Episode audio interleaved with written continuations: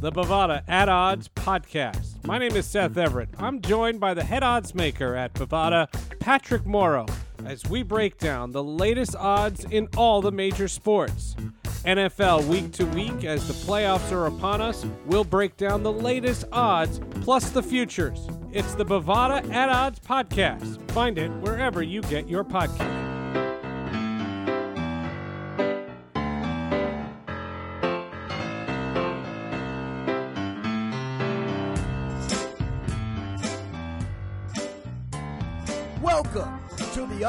Underdog Sports MLB Show. Here are your hosts, the luckiest men on the face of the earth, Chase Fedorsky and Bryce Holden. Welcome to episode 180 of the Underdog Sports Baseball Show with Bryce Holden. My name is Chase Fedorsky. Chase, we're, we're your girl. We're Dua Lipa. We did a full 180. Uh, is that a Dua Lipa song? Yeah, Doopy Loopy. She says as a beautiful 180. That that reference just went whoosh right over my head. right before we started, Chase's Chase's last words were I have brain capacity. I do have brain. Well, you know, it was one of those weekends where I haven't had brain capacity for a couple days. Uh, but before we get into that, I have to wish a very happy birthday uh, to the number one lady in my life. It's not Lady Liberty. It is my mother, Elisa. Uh, my mom turned turns 55 today, depending on who you ask. That number could range from 49 to 53. Uh, but we're going with the real number 55. So happy birthday, mom. Love you. Thank you for everything. Uh, and yeah, the brain capacity is low. Bryce and I, as we mentioned last week, 100th reunion at Camp Scatico. It was a blowout for the ages, an entire weekend of fun. My voice isn't still all the way back. And instead of recovering like a normal person Sunday, I was the schmuck who went to a Pearl Jam concert, uh, rocked my face off. And yesterday morning was rough, but today is Tuesday. It is a new day. Uh, and we're here to talk baseball with you all this week. Tuesdays here. The antithesis of a Skynyrd song. I was going to say, and soon it'll be gone with the wind. So we will jump right into this week's news. We will start with our BovadaSportsbook.com picks of the week. Uh, let's go right off the bat. First game I see here Rays versus Blue Jays. The Blue Jays actually hopped the Rays for second place in the AL East now, uh, five and a half games back behind the Yanks. Jeffrey Springs for the Rays, Alek Manoah uh, in town. Pitching for the Blue Jays. I don't know why I said in town. He plays for the Blue Jays. Uh, plus one and a half, minus 156. And also it's in province, Chase. It is in province. plus 136 for the Rays, minus one and a half, plus 130, minus 162 for the Blue Jays. I'm actually going to bob when I should weave here. I'm going to go Springs plus 136. I love Manoah, but I don't know. This just seems like one of those random 108 games that Tampa wins, despite the fact that one of the best pitchers in baseball is on the map for Toronto. He just made my argument. I'll take the Blue Jays because, as you just called him, one of the best pitchers in baseball is on that. And again, I don't know what's. I'm sure we'll talk about it in Players of the Week. There's something happening with Bo Bichette right now. I, you know what happened? It's because I traded him a couple weeks ago. That's what happened. Oh, that makes sense to me. Yeah, and, and another interesting note right now, I don't know where the tiebreakers fall, but right now Seattle and Toronto are tied for the first wild card. Um, so there's a good chance that what could come into play is Toronto hosting that first round series. And boy, oh boy, oh boy, might there be a lot of uh, angry pro vaccination advocates, uh, which we should all be, to be honest, if one of their players Yeah. miss a playoff series in Toronto. Uh, but more on that to come. Second game we are going to pick this week.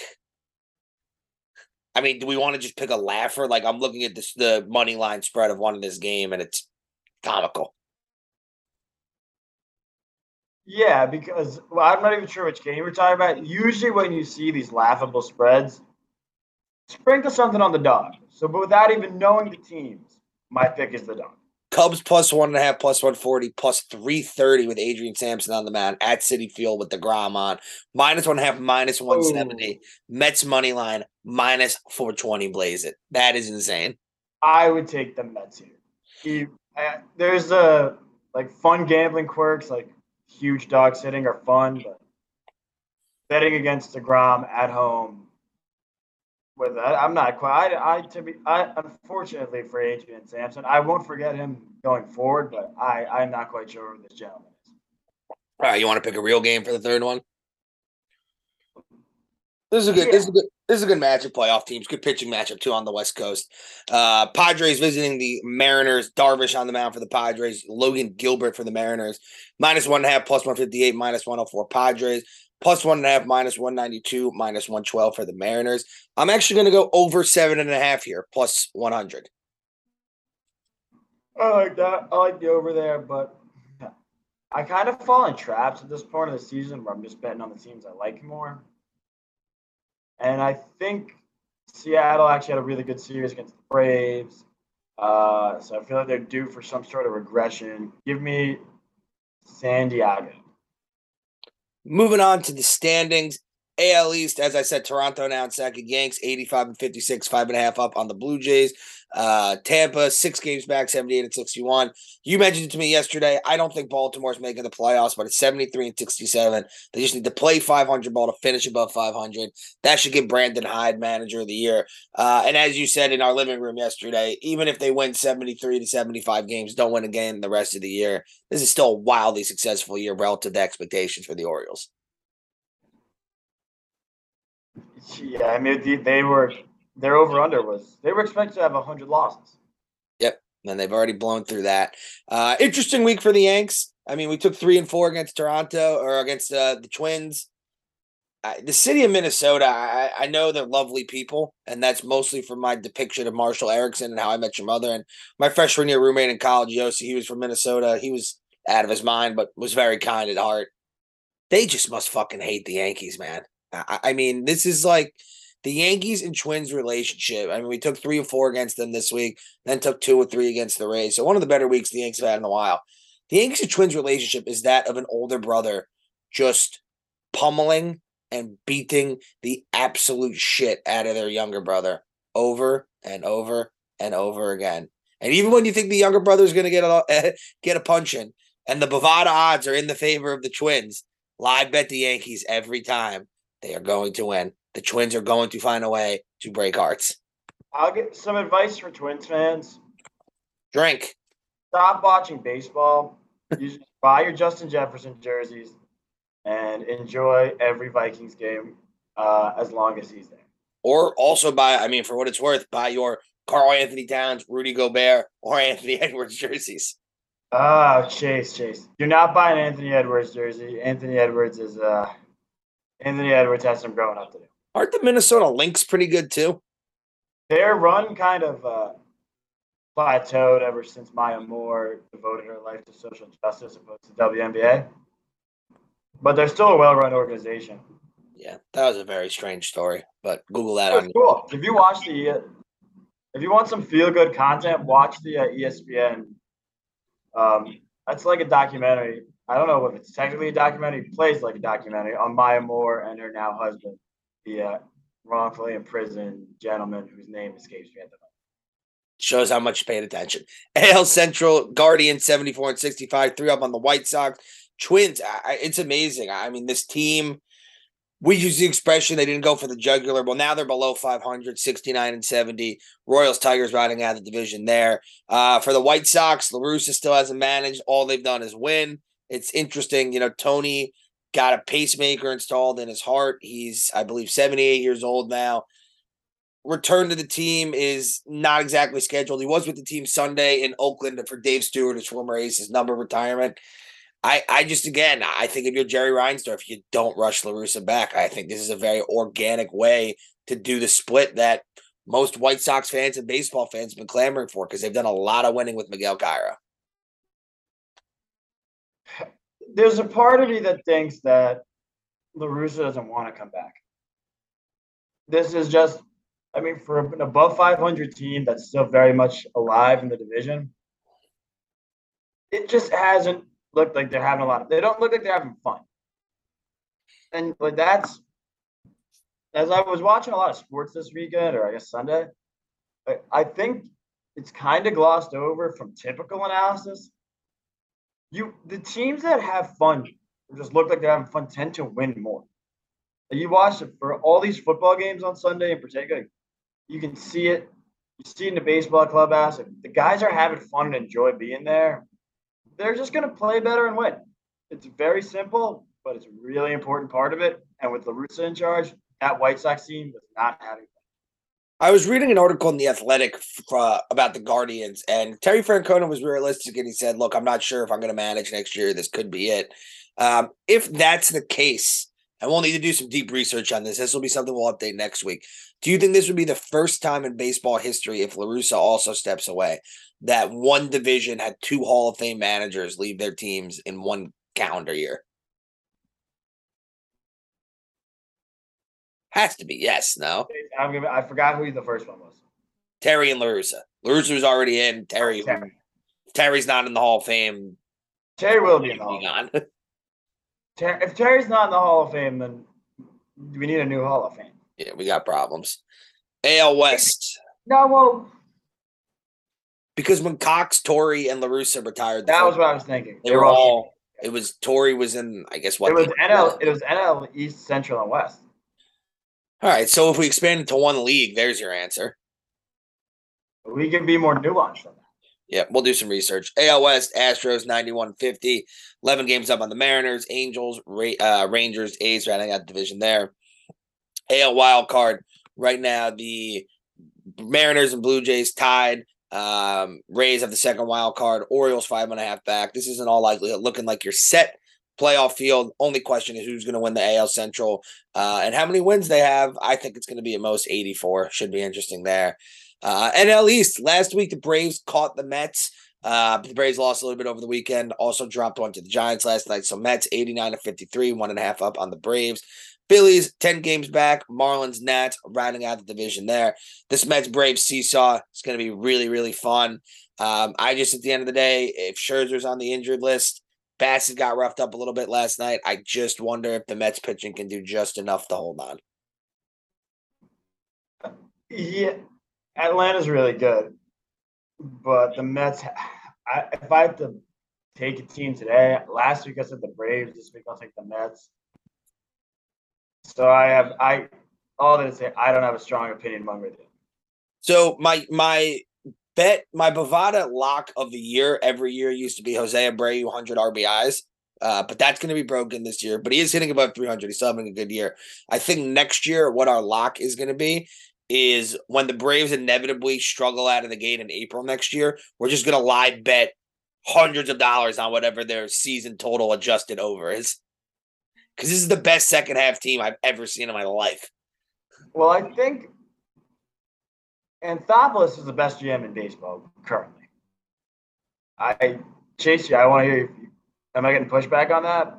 No, I was just taking a sip of water. I mean, he he had must have gypsy powers to get these guys to sign the contracts they He's the best GM in baseball, and they always make a move when they need it. I think the Dodgers get talked about the team that develops homegrown talent the much most. I mean, uh, the, the Braves, if you go around the horn, Riley homegrown, Dansby developed in the system and acquired via trade. Um, Albies and Grissom homegrown. Olson, you traded prospects to get him. Uh, d'Arnaud signed him off the scrap heap. William Contreras drafted and developed. Acuna drafted and developed. I, it's unbelievable. And that's not including Fried, Strider, Kyle Wright, Freddie Freeman. Freddie. Love you, Freddie. Like I mean, they got they maximized Heyward. Like this is now going on oh, well over a decade when these They, Braves. they, they, they maximize Heyward by letting him go. Heyward was an all star and winning gold gloves out there. Heyward is now. Did they let him go or did they trade him for the Cardinals? No, they, they let him. Oh, they traded him. I forgot about that. I think they traded him for Jordan Walden. That wasn't very good. But they did get rid of him. They didn't end up paying him. Yep, for the, a future motivational speaker. Uh Cardinals, they got this thing locked up. 83-58, eight up on the Brewers. Cubs, Reds, Pirates rounding out the division there. Uh Jack Flaherty's looked solid for the Cardinals. That could add a whole nother layer to their postseason hopes. Dodgers, they clinched the playoff berth. Uh, supposedly they clinched it Sunday. Major League Baseball messed up some of the playoff scenarios, which is unbelievable that an office run by Rob Manfred could ever mess up something so big. Um, but yeah, they when they clinched, it was that they entered Monday with a commanding 20 game lead atop the NL West. Uh, they thought they clinched their 10th consecutive berth. They drank the sparkling wine, but they failed to account for a potential scenario in which the Padres overtook the Dodgers for NL West title, and there's a three way tie at 96 and 66 for the Brewers and Cardinals. I'm all for hypotheticals, but like, let's just be a little bit more realistic next time. I, I, if you're a Dodgers fan, congratulations on that. Padres 75 and 6, 77 and 64, 20 and a half back. Giants, D backs, Rockies rounding out the West. And then on the wild card side of the National League, my parents upgraded Wi Fi. Meanwhile, I don't know if you could tell. It's like super Wi Fi.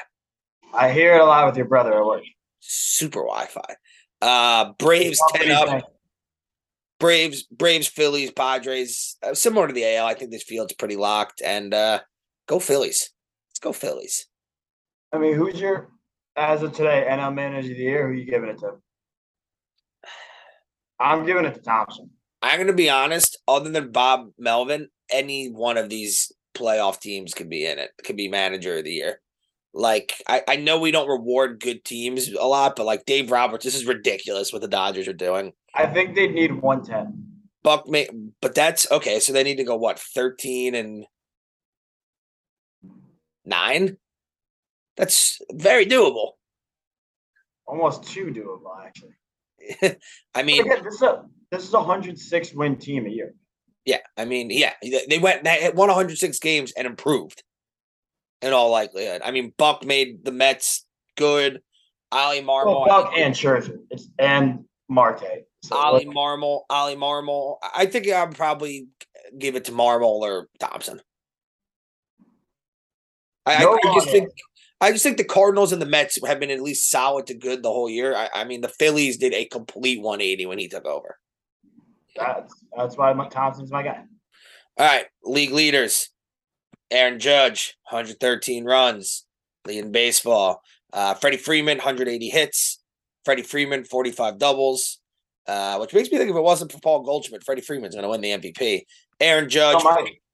Aaron Judge, 55 home runs. Aaron Judge, 121 RBIs. Soto, 119 walks. Steals, Jon Berti with 34. I can't skip over strikeouts. Eugenio Suarez, 180 strikeouts. But all that said, if you're a Mariners fan, as we mentioned, 30 home runs, 82 RBIs, 804 OPS, you are so content with your side of the trade there. Freddie Freeman has overtaken Goldschmidt with a 330 average. Uh, looks like I feel like we haven't had first baseman finish 1 2 in the MVP voting in quite some time. The position with sabermetrics has kind of been devalued in my mind. I mean, but first base has had an evolution. 20 years ago, first basemen were supposed to be 250 hitters hitting 35 homers with 110 RBIs. Yep. Now they they're slick fielder, high OBP guy. Goldschmidt 413 OBP, Judge 697 slugging, OPS uh 1.089, Aaron Judge. So I'll ask you this. Uh Judge last week, two homers, six ribbies, eight walks. He had 458, 576, 792. Uh he joined Joe he joined Sosa, Griffey Jr. twice, and Babe Ruth as the only player with 55 homers and 15 steals in a season, and is now the all-time home run leader for the new Yankee Stadium. He passed Mark Teixeira with that. 55 home runs. He needs seven more to chase Maris, uh, to chase down Roger Maris at 62 with about 20 or so games left. What are the Bovada odds? Aaron Judge sets the A- American League home run record by the end of the season. I think it's minus 150 Okay. because even though he's on pace to do it, it's still really hard to do. Yep. And and I just think at a certain point, you know, especially when we play, I I have a feeling Baltimore won't be in it by the last couple games of the season, but you still have some games against Toronto who are going to be in it. I think they might just deploy the strategy the Twins did, which we're going to intentionally walk you four times over a two game series. Who else is going to beat us? Tough but fair. That's what we're all about, man. Tough affair. Pitching side of things, wins leader Kyle Wright, 17 uh, for the Braves. ERA, Verlander, 1.84. Him and Cease, the Cy Young race getting tighter and tighter and tighter. Saves leader is Emmanuel Clase with 34. Complete games leader is still Sandy, also with four, though Framber, Framber Valdez, dark horse American League Cy Young candidate. He's not going to win it, but top five for sure. Just another example of Houston being a step ahead of everyone in the AL. Innings pitched 196 and two thirds. Sandy strikeouts leader Gerrit Cole 218. Whip You know what, leader. Chase? Has I we I know we just talked about managers hanging it up at the end of the year. I I think D- Dusty feels like he's just gonna go forever, right? So it's interesting. I was reading an article last night that uh, James Click, the Astros GM, and his contract is up at the end of this year, and they were talking about that there's a chance that they don't bring him back. If they don't bring him back, that's a massive win for the rest of baseball. Um, because at the end of the day, he took over post scandal. They finished 29 and 31 in that COVID season, but then they made it to game seven of the ALCS. They were game away from the World Series. Last year won the pennant. This year been the juggernaut of the American League or the favorites to come out of the American League. Uh, that to me seems like a classic example if they move on from Dusty and Click of change from the sake of change when it's very much not necessary. I which is my way of saying I agree with you. But they should bring. Uh, hopefully, Dusty comes back because if not, there's your third Hall of Fame manager that could walk away. Yeah. Strikeouts, Gerrit Cole, 218. Whip, Verlander, 0.86. Average against. Dylan Cease, 184. Uh, moving to our players of the week. I mean, you mentioned Bo Bichette. Holy shit, did this guy have a week. Um, so he opened last week with one of the more productive days you'll ever see as he tallied six hits and seven RBIs across both games of a doubleheader sweep against Baltimore last Monday. Um, three hits, two RBIs in the first game, three homer game, first of his career in the nightcap. Tuesday he had a four hit game. Uh, and then Friday he hit his fifth home run of the week against Texas before hitting three doubles on Saturday and a single on Sunday. Um, over the last two days from 9 6 to 9 7, this is a tweet from MLB Stats. Bichette had 10 hits, nine RBIs, seven runs, five extra base hits, four home runs, which no major league player has ever put those numbers up over two game span since RBIs became official in 1920. And in 11 games in September, 24 hits, 21 RBIs, 15 runs, seven homers, six doubles. Uh, and since RBIs became an official stat in 1920, the only player to ever do that was Lou Gehrig in 1930. So his player comps for the week were nobody and Lou fucking Gehrig. Pretty good. Yeah. Lou Gehrig doesn't get enough. I feel like Lou Gehrig, all time wise, doesn't get talked about enough. Oh, I mean, if you ask me uh, to make my all time team, it's Gehrig at first. There, there's guys with better numbers, but when you think about what Gehrig did and the amount of time he did it, it's a no brainer to me. And you know you're getting him every single day. Yep. I, yeah. I mean, Bichette, this is like the classic way of which one awesome week can screw your numbers. Like now, all of a sudden, Bichette's numbers 24 home runs, 281 average, 87 ribbies, 804 OPS. That went from like, oh, he's having a terrible year to, okay, it's a good year. Hey, yeah. I mean, one that's what one week will do. Just ride the wave. Uh, shout out to Framber yesterday, third complete game, uh, complete game shutout and 7 0 win against the Tigers. He tied Jacob DeGrom for the most consecutive quality starts all time since 1913 with 24. Uh, DeGrom in 2018, he set the record then. Framber, 107 pitches, struck out eight, six hits, one walk. Uh, and at the end of the day, look, if they don't want to rush Verlander back, they have a bona fide game one starter come playoff time in Framber Valdez. This is an old, this guy kind of reminds me of a Latin American David Wells, where he's just taking the ball and he's pitching until he can't pitch anymore. It's a fine comp, but even with the, Houston, really, they, they could use Verlander back. Of course, every team could use Verlander back, but you know, but I mean, I think you said it's a bona fide game one, solid game one starter. That's it's not so much the game. It's losing having him as your number two. I don't know if there's a one-two punch in the AL that comes close to Verlander Framber right now. Not us, I'll tell you that. Uh, Freddie last week overtook Goldschmidt in average because in six games he went 12 for 22, 546 average, three home runs, eight ribbies, four walks, only three strikeouts. Recorded a hit in every game he played in, multiple hit games in four of the six. Uh, best performance game on Saturday, four RBIs, home run as part of a four hit day against the Padres. Wild success in year one. I think at the start of the season, at the time of the signing, there was a lot of people, myself included, tried to convince themselves that there wasn't a ton of difference between Freeman and Olson. Matt, Freddie Freeman is one of the top five to ten players in all of baseball, and Matt Olson's a very good first baseman. At the end of the day, you're talking about a good first baseman versus a future Hall of Fame first baseman. I think that's all it comes down to. Yeah. Uh, speaking of future Hall of Famers, not if you would have your way, but Trout homered for a seven straight game on Monday against the Guardians to extend his club record. Came within one blast of tying the record of eight straight games set by Dale Long, Don Mattingly, and Ken Griffey Jr. Uh, became the ninth player in ALNL history to homer in seven straight games, first since Joey Votto did it last year. I, I mean, it's amazing. This guy missed so many games this year, uh, and his realistically has a shot of finishing up with 40 home runs. I mean, he also he he homered, he may go to eighth street. He may hit eighth street. That, that's an ongoing streak.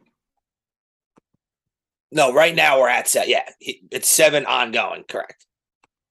I mean, win a playoff game. No, I agree. Thirty-five home runs in hundred games, though, is ridiculous. Win a playoff game. Oh, I get it. I get it. Uh, Zach Gallen, the scoreless streak did come to an end against the Rockies uh, this past week. He hadn't given up an earned run since August 2nd. CJ Cron had an RBI single in the bottom of the fourth. Um, but seven. Cron, sneaky good year down in Colorado.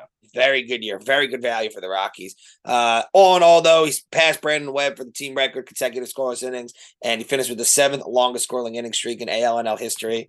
Talked himself into the Cy Young conversation. Great couple weeks for Zach Gallen. Uh, shout out to the Yankees in that doubleheader against the Twins Wednesday. Uh, IKF he had a great day, sparked a two run rally in the 12th inning of an opener with a t- game tying leadoff single, hit a go ahead grand slam in the fourth inning of a nightcap. Um, and then Garrett Cole, season high 14 strikeouts, five hits, two walks, six and two thirds innings. IKF now, amazingly enough, has as many career grand slams as Derek Jeter. Um, and there have been very few times that I've been as shocked at Yankee Stadium as when IKF hit a no doubt grand slam and flipped the bat. It was holy shit. What did we just see? Yeah, Jeter. Jeter never really hit a bunch of great. That was his thing for a while. I think what did he have? One. He finished with one. Can't be perfect. Nobody's perfect. Corbin Burnes, I was dumping on him last week. He said, I'm going to dump on you. 14 strikeouts and a 2 1 win over the Giants over eight innings. Uh, it was his ninth double digit strikeout game of 2022 that tied Ben Sheets' single season record from 2004. What a great podcast that we got to mention Ben Sheets and Brandon Webb. We're throwing it back to the mid aughts of the two that mid two thousands. Um, we don't get to give the Rockies a lot of love, so we're gonna give them some love here. Uh, the 13-10 win Friday, CJ Cron's 504 foot home run was the longest home run hit at Coors Field since Statcast began tracking in 2015. The longest home run hit this year. Uh, and catcher Elias Diaz had a game to remember: two home runs, seven RBIs, including a walk-off three-run homer. Go Rockies! There's a reason I don't give the Rockies a lot of love. I will be at Coors Field next Friday reporting what Rockies, what the vibes are like there. If you ignore my advice, you're sleeping on the couch in our apartment. I'm banning you from your own bedroom. Appreciate it. Um, and Wani, Wani, Yadi, and Wayno, um, they tied the major league record for the most starts by a battery, 324 this past week. Yadi hit his first home run in nearly four months, added a second in the fourth inning. They ultimately lost 11 6, but they will pass that record this week once Wainwright takes the mound, I believe Wednesday. Um, Yadi came into Thursday with 333 hits in games started by Wainwright, the most hits by an MLB history by catcher in games started by one pitcher. Uh, and his 19 game winning RBIs are the third most in MLB history uh, by a catcher in games thrown by one pitcher. Yadi by homering twice. The Cardinals became the second team to have multi home run games for multiple players age 40 or older in a single season, joining the 2006 Giants, Moises Alou, and Barry Bonds. Wow, I don't even know which combo I like more. Yeah, lots on back there. Lots on back there. And we're sticking with the Cardinals. You know, when we were watching the home run derby and we were watching the All Star game, this was like the Albert Pujols token celebration. It was a celebration he didn't get all season for whatever reason. Um, but the Bovada, pathetic that he didn't get this all season. But the Bovada odds of him reaching 700 at that point would have been plus a million. It was not on anybody's radar. Uh, but here we are. It's September 13th, so we still have you know three weeks of the season to go. And not only is Pujols creeping up on 700. Uh, but he passed Alex Rodriguez for possession for fourth on MLB's all-time home run list with number 697 Sunday and a 4-3 win against the Pirates. It was his second home run in as many days. Um, and like 696, the tie-breaking home run was clutch with the Cardinals trailing 2-1 in the ninth. He sent the 2-0 fastball from Chase De Jong to straightaway center field to give the Cardinals a lead for the first time in the game. Only guys in front of him now, Bonds, Aaron, Ruth, the 700 club. Um, and it's unbelievable. I, I mean, this second half he has absolutely come alive. He was homerless in June, but in July he hit three home runs. August eight home runs. He has three in his first nine games of September uh, against left-handed pitching. He's hit twelve of his eighteen home runs this year, uh, and ranked third in all baseball against lefties, one point one eight zero OPS. Um, and against he's now homered against all 30 MLB teams. MLB teams. He's homered from all nine spots in the batting order in every inning on every day of the week and in every count during an at bat. He's got two 60 homer games or 62 homer games. That would be crazy the other way around. And four uh, three home run games. Since the home run derby, the participants, uh, Pujols has 12. Pete Alonso and Julio are next with nine. Um, this was a 33rd career go-ahead home run in the eighth inning or later by Pujols. This passes Mike Schmidt and Graig Nettles for the most by any player in the expansion era since 1961. This is just awesome. This, this to me, you we are erasing everything that happened in Anaheim, and people are going to get to remember the Albert Pujols. Um, that was just a dominant fucking baseball player. The best part of this run, it's a, he's not hitting these homers in blowout games. These are important. These are game deciding home runs at Albert. Four of four of the last five have given his team the lead in the sixth inning or later. Uh, he is. I. You tried to argue hard. Albert Pujols should win the Silver Slugger for NLDH. I'm all for it, dude. He didn't get. He like sneaky doesn't have a ton of Silver Slugger. Yeah, well, I think we went through this a couple months ago because you, you, had Ryan Howard at one point. You had Paul Goldschmidt creep in later in the decade. Otto, Otto. I mean, he does have six, so it's not nothing. but it's less than you would expect for a guy who's on the precipice of 700 homers for sure. Correct. He's played 20 seasons. I mean, right. when he retires at the end of this year, can we do a whole po- what if podcast if he doesn't leave St. Louis? Yep, let's go down that rabbit hole. I'm down. Nice. All right, let's talk rule changes. Um, they were proposed and they were passed. A pitch timer limits on defensive shifts. Bigger bases are coming to the big leagues in 2023 following recent experiments in the minor leagues. Uh, the recently formed Joint Competition Committee voted Friday in favor of all three rule changes aimed aimed at improving pace of play, action, and safety at the MLB level. Uh, these were the only three rules proposed by MLB to the Joint Competition Committee. Uh, and again, that voting body is four active players and six members appointed by MLB and one uh, umpire. This is created as part of the new CBA. So again, remember the owners and Major League Baseball have the majority here, uh, and in essence, will win every vote, which is exactly what happened here.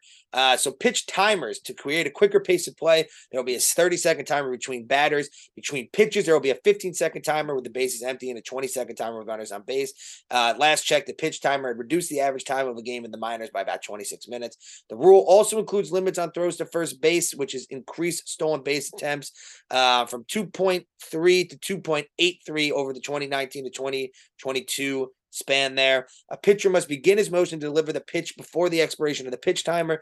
Pitchers who violate the timer are charged with an automatic ball. Batters who violate the timer are charged with an automatic strike. And batters must be in the box and alert the pitcher by the eight second mark or else be charged uh, with an automatic strike. With runner on base, the timer is reset if the pitchers attempt to pick off or step off the rubber. Pitchers are limited to two disengagements, pick attempt, pick off attempts or step offs per plate appearance, and the limit is reset if the runners or runners runner or runners advance during the plate appearance. The third pickoff attempt is made, the runner automatically advances one base if the pickoff attempt is not successful. Mound visits, injury timeouts, and offensive team timeouts do not count as a disengagement. Uh, and if all, a team has used up all five mound visits prior to the ninth, the team will receive additional mound visit in the ninth inning. That's a fucking mouthful. I would. I have no idea how this turns out. It seems like a big benefit to the offense. I would say for next year in particular, as these big leaguers get used to it, you're going to see increased workload for pitchers in spring training, which makes me think we're going to see even more pitchers go on the IL. So I would think through that if you're a fantasy baseball player. I have no problem with the pitch clock. I think it's fine. I think hitters and pitchers will get used to it, and it's one of those things as you come up in the system, it'll be fine. The pickoff thing, I think, is going to be what really shakes stuff up because that not only messes with your pitcher's routine, uh, but I think stolen bases are going to be increased tremendously there. Um, and at the end of the day, I'll miss the, the, the tug of war where batters just stay in forever and you keep going for time. But yeah, I mean, I mean, we'll see what happens here. I, am not super in favor of this of the this next rule, um, and that's a defensive shift limit. Uh, the gist of it is you now must have a minimum of four players on the infield with at least two infielders completely on either side of second base. Four infielders must be within the outer boundary of the infield while the pitcher is on the rubber. Infielders may not switch sides. So, in other words, the team cannot reposition its best defender on the side of the infield uh, if the batter is more likely to hit the ball. Um, if infielders are not aligned properly at the time of the pitch, the offense can choose an automatic automatic ball or the result of a play. I hate this. I, I, really hate this. The fact that we've come to the point where professional baseball players either refuse to bunt or hit the ball the other way. Uh, to me, it's embarrassing.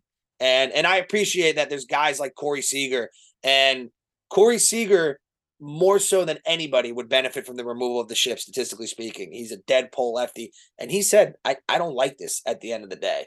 Um, I, I just think the fact that we resorted to managers not being able to manage the game they want because hitters are inept in my mind.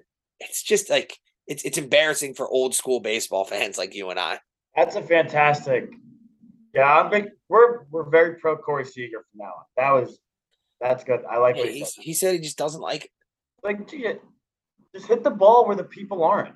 Like, you're paid so much. Yeah, you get paid way too much money to only to not be malleable at the plate. If you're a Rangers fan, uh, the good thing is I think this is increasing your Bovada uh, win total next year by three to four wins because Semien and Seager are both in the top five of players who hit into ship the most. That's why we respect Corey Seager. Um, and then there's bigger bases. They have traditionally been 15 inches square. Now they're an 18 inch square. Home plate is unchanged. Um, and basically, there's more room to operate and to avoid collisions. It's especially important in first base where there's an extra three inch advantage to stay out of harm's way from the base runner while receiving throws. There'll also be a four and a half introduction to distance between first and second and between second and third, which encourages more steals. Yeah, this seems fine to me. I'm, I'm all for increasing the running game and avoiding injuries. Whatever. Players seem cool with it. Deals are exciting. I don't think this makes. I think this of all the changes, this is the least impactful. One thing that I think is really important to note here is that the players on the competition committee all voted against the pitch timer and the ban on the shift. The MLBPA says, uh, and they said the league was unwilling to meaningfully meaningfully address player concerns. We just came off the lockout. There was a lot of negativity between the players union and the owners and it just seems like this committee is going to be another tool that the owners rob manfred and management use to impose their will without actually imposing their will uh, and i think that's something to look out for in the coming months especially in the off season when other things uh, the business the, the league made a business decision can we also, at this point, now that we're speeding the game up, get rid of the fucking ghost runner rule or at a minimum move it to the 12th inning? Ghost runner's not a good. God, I hate that rule more than anything. It has to go. I'm totally with you. The rule has to go. It ruins it. And I think I also think that to be honest though, because the Yankees are the worst ghost runner team in the history of the ghost runner rule. It's pitiful how much they struggle to get a guy hit from second with no outs. I mean, every team that it's anytime you don't score there, it's embarrassing. It's it's terrible. So if we want to talk about something that was very unlikely a couple months ago, when as we just talked about the disconnect with the players association and the owners was high as it's been since the strike in 94. Uh, Man- Rob Manfred announced last week that the league is prepared to voluntarily recognize the MLBPA as the new collective bargaining representatives for minor league players. The announcement comes less than two weeks after the MLBPA sent authorization cards to minor leaguers seeking to represent them, and just days after the union received significant majority support and formally requested the commissioner's office voluntarily recognize the seismic shift and player uh, representation. All we're basically waiting on right now is an independent arbitrator um, from the drawing a blank on what the union company is. Bryce, who represents all the unions, I have it in here somewhere. The AFL, the American Federation of Labor. Yes. So once the AFL verifies that all of the membership cards and the verifications are legit. Um, this is going to happen. Tony Clark said, We are pleased MLB is moving forward with the process in a productive manner. While there are significant steps remaining, we are confident discussions will reach a positive uh, outcome. And had the league not agreed, the MLBPA would have engaged with the Federal National Labor Relations Board to prompt an election among minor leaguers. Assuming a majority of those who voted in favor of the representation, uh, the National Labor Relations Board could have then forced MLB hands in recognizing the union. Um, and again, we talked about this last week, but there will be a separate bargaining unit under the MLBPA for the minor leaguers, and any minor league CBA will negotiate be negotiated independently from the major league CBA to help prevent conflict of interest there. Uh, MLBPA membership will now grow from 1,200 to more than 5,000. Um, and league recognition would serve as an implicit acknowledgement that the majority of minor leaguers would likely have voted in favor of unionization had they petitioned the labor board for an election. Um, so minor leaguers, they're going to be a part of the Players Association. Um, as soon as the end of the year, we think potentially. Uh, players in the rookie level Dominican Summer League will not automatically be included because it's based outside the United States. But the MLBPA is likely to represent players from domestic complex ball up through AAA.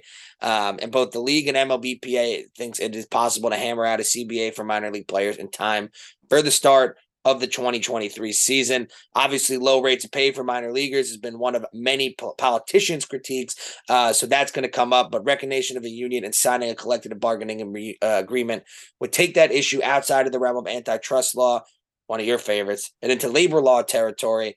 Um, AFL CIO. MLBPA is now an official member, so they will avoid making political contributions in the near future. This is truly a seismic thing. And if you had told me a couple months ago that this was going to happen, um, I would have been shocked. One, for minor leaguers being a part of the union, but two, that Rob Manfred would just say, Yep, we recognize that this is going to be how it's going to be done. Um, bravo for the entire game of baseball for making this happen. And and God willing, by next year, minor leaguers will be paid like normal functional human beings, not poverty level workers. That's yeah, that, that's this is long overdue. So it's good to see that people actually do the right thing. I'll give them all. I'll I'll say it was unprompted too. They just did the right thing.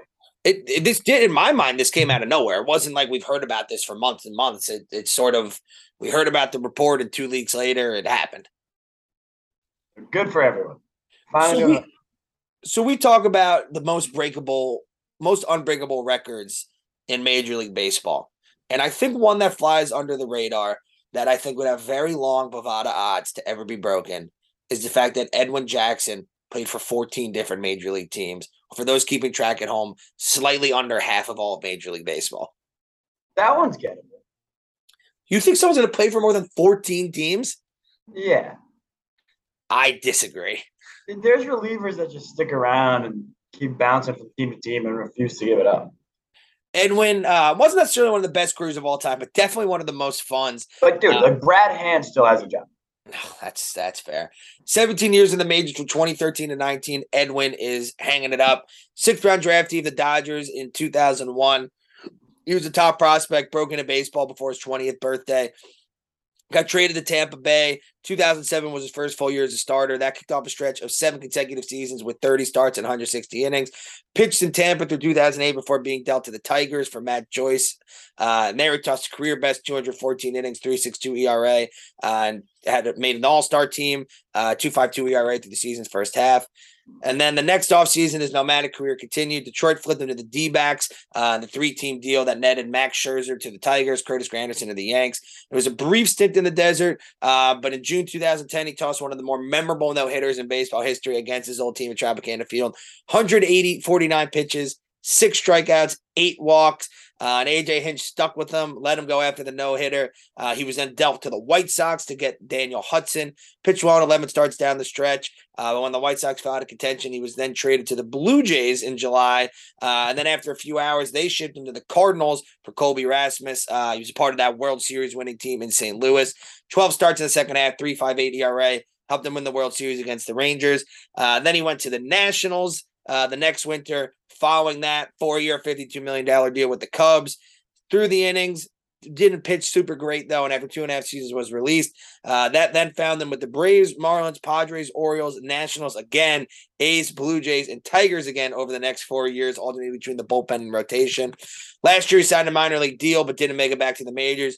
Appeared for the U.S. Olympic team that won a silver medal, but didn't get back to the bigs.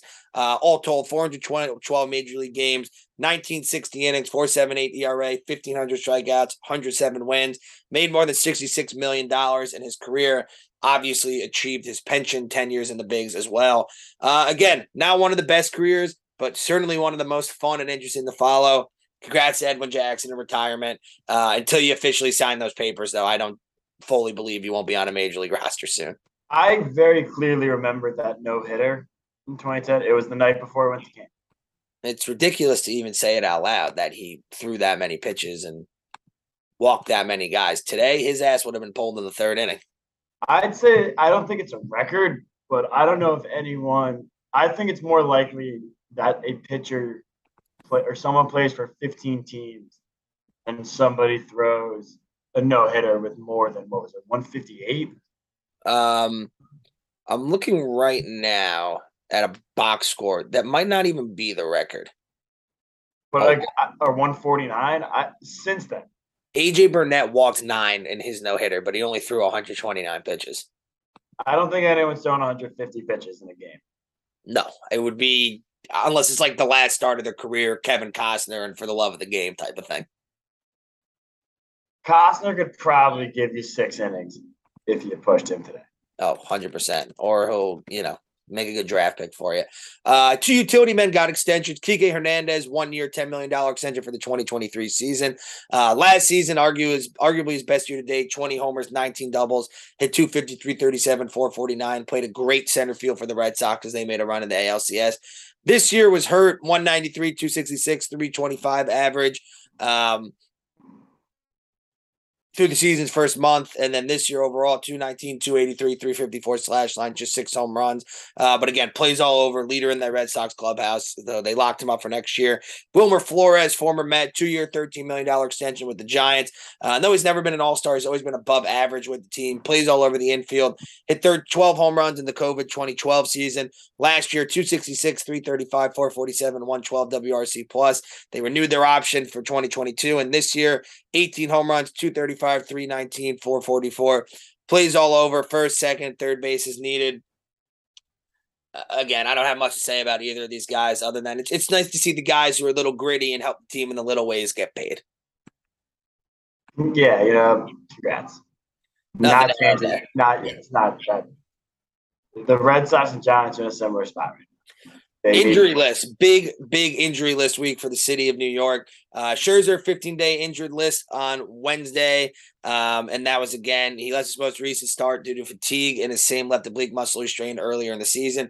Uh, and that kept him on the shelf for more nearly two months. They think he's going to be back, but uh, again, we saw Scherzer kind of tire down towards the stretch and the playoffs last year. If I'm a Mets fan, this is a big concern for me. Even though DeGrom's ramping back up, I think this team only works if you have DeGrom and Scherzer ready to go in the playoffs.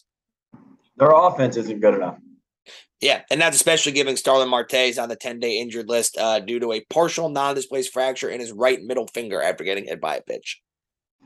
Yeah, they need Scherzer and Degrom as close to 100 percent as possible to come out of the NL. You've been probably looking at Yankee lineups this past week and thinking IKF is starting third. Ronald Guzman played first in a must win game last week. What is going on? Uh, that's because DJ's on the 10 day injured list, retroactive to September 5th with toe inflammation on his right foot. And Rizzo's on the 10 day injured list with back problems. Uh, he has headaches because he got an epidural and those gave him migraines. Just been one of those. Just been one of those second halves. Yankee fans went from planning a parade to let's just get to the playoffs and see what happens. get to the playoffs, hopefully get the bye and get that week of rest. Uh, Lourdes Gurriel Jr., 10 day injured list, retroactive December 8th after straining his left hamstring. Uh, and Eric Lauer and Freddie Peralta, probably the nail in the Brewers' coffin, 15 day injured list with elbow inflammation and shoulder fatigue, respectively. Eh. Bad they're bad times in the line. Um, we reported months ago about uh, Casey Close suing Doug Gottlieb because of a false report that Gottlieb said about uh, a contract that the Braves offered Freddie Freeman and Close never told Gottlieb or Close never told Freddie about. And Gottlieb this week came out and said, "I prematurely reported on these events and simply got it wrong. Uh, the conduct I alleged did not occur, and there was no credible basis for us stating that it did." Casey Close accepted the apology uh, and dropped the suit. But at the end of the day, this is just a way to remember Doug Gottlieb got kicked out of Oklahoma State from stealing for his roommate. Or no, he got kicked out of You got kicked out of Notre Dame. got kicked out of Notre Dame. Don't listen to this guy. He's not a good person. Bad dude. Bad dude.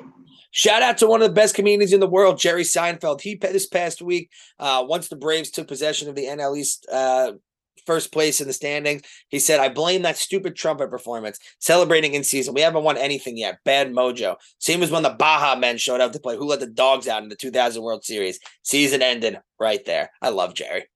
Jerry's great. That was big. Uh, that was big in one episode of The Captain.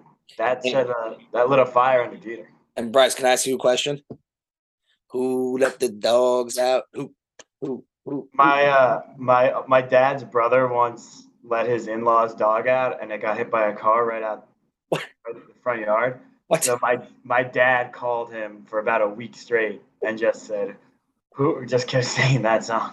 So to my answer is Uncle Andy. All right. At first, that story took a very dark turn, but I'm glad we ended on a not a positive note. I feel terrible for your family and their dog, but It was like a decade and a half ago. at least we finished with a smile. Uh, other piece of arbitration news: um, there's a new formula which gives a $50 million pre-arbitration bonus pool to players between zero and three years. Um, the allocations reserved for eligible players who could receive consideration for MVP, Cy Young, Rookie of the Year, and All MLB honors. Uh, now there's a new award, J War, that uh, adds qualifiers at the end of the season. Uh, it's complex for batters. It talks about uh, weighted on base average, adjustment for parks and the run environment, weighted by plate appearances, base running, stolen bases, advancing on batted balls, uh, and they get debited for caught stealing. Non catchers are rated by outs above average. Catchers get a big bump for throwing arms and framing. There's a whole lot of stuff here. The point being, amongst players, read it on the Athletic. Ken Rosenthal gives an unbelievable breakdown. But between pre-arbitration players, between zero and three years of service time, what player do you think is in line for the biggest bonus? I was surprised to read this. I saw the note, but I would not have guessed him. I would not have guessed Sean Murphy. I was just testing you to see if you read the notes. You passed. Yeah, there's no world I'm guessing Sean Murphy. All that said, Sean Murphy, I mean, for a catcher, 18 home runs, 253 average, 773 OPS, and he's going to win the gold glove again. I can't wait to see where he plays next year when the A's trade him. Yankees? No, I love Trevino. I'm good to roll with Trevino until the luck runs out. Mets? That makes more sense. Although they can just pay Willson Contreras. Cardinals is the other option. The Cardinals for Sean Murphy. I like that. All right, tweets of the week. Yankees set a record on Wednesday when Judge was joined by Oswaldo Cabrera, uh, Oswald Peraza, Ron Marinaccio, and Estevan Florial to get five players with jerseys in the 90s. I'd You asked, did get confirmation. weeks ago, I'd asked this is Jayson Stark. Finally got an answer. Um, since the beginning of last season, the Dodgers uh, going into Sunday were 211 and 99 or 201 and 99. They're the first team with 200 plus wins over 300 game span within two seasons. Is the Orioles at 69 to 70. That's unbelievable. Those Orioles teams are really good. fantastic until they ran into the miracle Mets.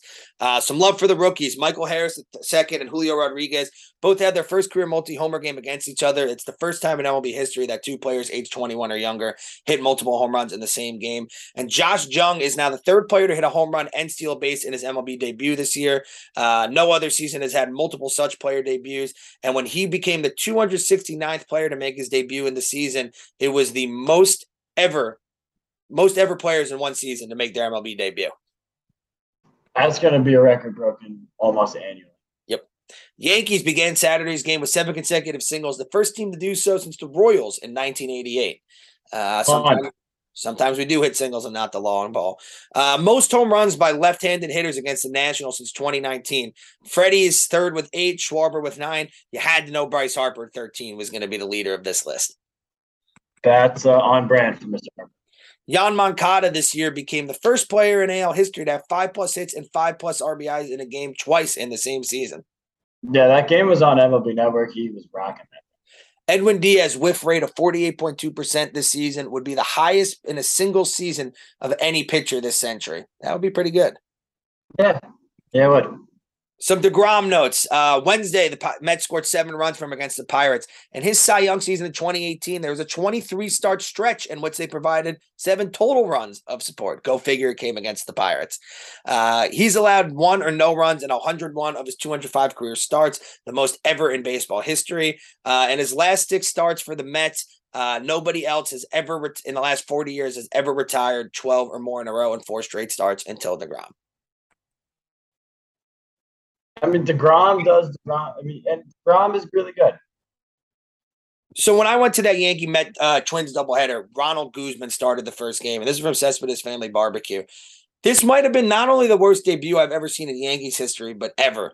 Uh, first four bats, he strikes out four times, and then with the bases loaded and no outs at the bottom of the eleventh, he hits into a double play. Where running to first, he not only ducks so the first baseman can make an accurate throw, but then jogs to first and gets thrown out. I've never seen the Yankee fans more quickly, and rightfully in this case, give up on a guy quicker than we gave up on Ronald Guzman. I yeah, I, I don't think he's in the long term. Screw, screw Ronald Guzman. Uh, this is from Sarah Langs. When Hunter Brown and Ryne Nelson made their debuts last week, it was the third time since 1901 two pitchers have made their MLB debuts with scoreless starts of six plus innings on the same day. And in Nelson's case, his 17th consecutive batters retired made him just two pitchers in the 21st century to retire 17 plus consecutive hitters in their MLB debut. That's that's He's part of the long term future. that's pretty good. Good time to be a D-backs fan. No, it's not.